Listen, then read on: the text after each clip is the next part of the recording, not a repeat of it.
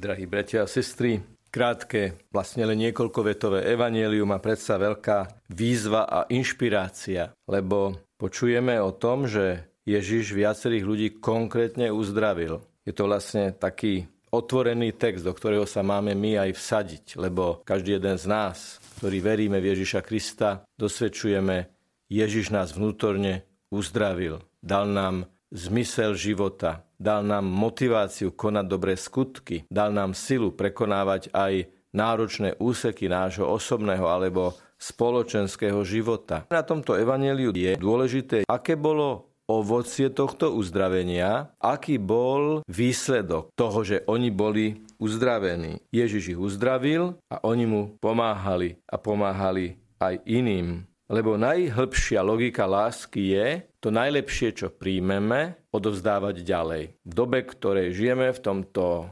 septembri roku 2023, niekoľko dní pred dlho očakávaným 30. septembrom volebným, čo je ten poklad, ktorý dostávame od Ježiša a ktorý by sme mali dávať ďalej. Vnútorný pokoj. Napriek všetkému, čo sa okolo nás deje, zachovať si vnútorný pokoj z vedomia, že Ježiš je pánom života a smrti, Ježiš je pánom dejín a nech sa deje čokoľvek, my vieme, lebo to vieme od Neho a vieme to z Neho a s ním, že v každej chvíli nášho života platí Jeho zákon lásky. Lenže ten tlak správať sa neláskavo je naozaj veľmi silný. Dokonca máme pred očami to, čo takým frapantným spôsobom pomenúva svätý apoštol Pavol, keď píše Timotejovi. Chorobne sa škriepi a háda, závisť, zvady, rúhania, podozrievania, trenice, skazená mysel. To sú všetko veci, ktoré máme dnes pred očami, najmä tie chorobné zvady a škriepky. A pointou je, najväčším zlom je láska k peniazom, lebo láska k moci. Čím viac sa volebný deň blíži, tým viac sa kandidáti a záujemcovia o naše hlasy snažia preraziť a niekedy aj preraziť dno najzákladnejšej ľudskej slušnosti.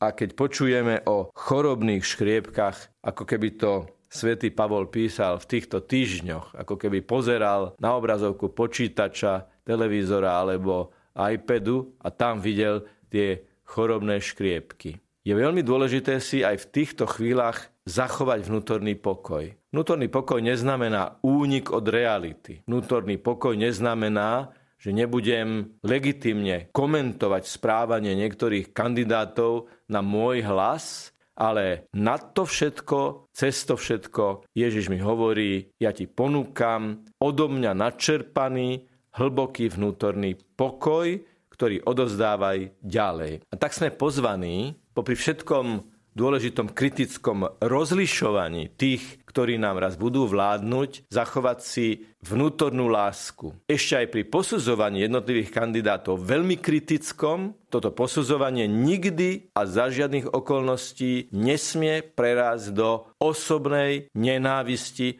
voči konkrétnej osobe. Ak by som pocítil v týchto napätých dňoch, že vyloženie niekoho vnútorne nenávidím a prajem mu zlo, tam už Ježiš nedostáva miesto. Ježiš zomrel za každého človeka. Ak si predstavíme aj toho najnepríjemnejšieho človeka, v zmysle politických posudkov, aj o ňom platí, aj zaň ho Ježiš zomrel, aj jeho Ježiš pozýva k väčšnej spáse, aj jemu Ježiš praje, aby raz bol vo svetle jeho tváre v nebeskom kráľovstve. Nikdy nesmie naše kritické myslenie a posudzovanie, ktoré je legitímne pred voľbami, lebo sú to verejne činné osoby, prerásť do osobnej nenávisti, ktorú žiaľ niekedy vidíme aj v predvolebných diskusiách. Je úplne legitimné klásy náročné, ťažké otázky, ktoré smerujú k podstate veci, ktoré vychádzajú z programov, ale nikdy nie otázky a nikdy nie poznámky, ktoré toho druhého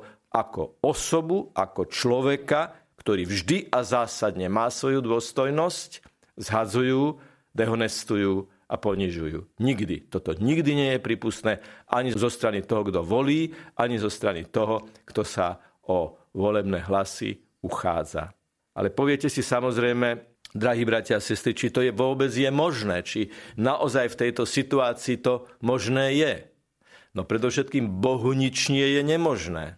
A Ježišovi teda, ktorý je pravým Bohom a pravým človekom, tiež nič nie je nemožné. Tak je dôležité aj v tejto dobe sa modliť, lebo až vtedy, keď si zachovám jadro vnútorného pokoja načerpaného od Ježiša a tým si od konkrétnych dianí a turbulencií okolo seba vytvorím istý odstup a nadhľad, až vtedy viem naozaj objektívne posúdiť a rozlíšiť, čo je pravé a čo je nepravé, čo je myslené vážne a čo je len politický a ideologický marketing.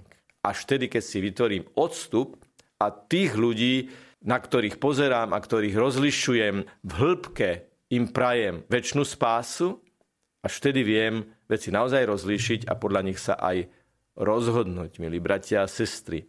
A tak ako v tomto evanieliu ľudia hlboko uzdravení Ježišom to uzdravenie dávali ďalej a jeho vlastne takýmto spôsobom podporovali, Mária Magdaléna, uzdravená zo siedmých zlých duchov, bola pustovnička a podľa niektorých informácií misionárka v južnom Francúzsku.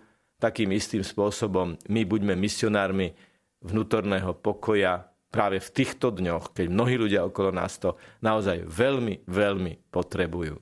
Nech je pochválený Pán Ježiš Kristus.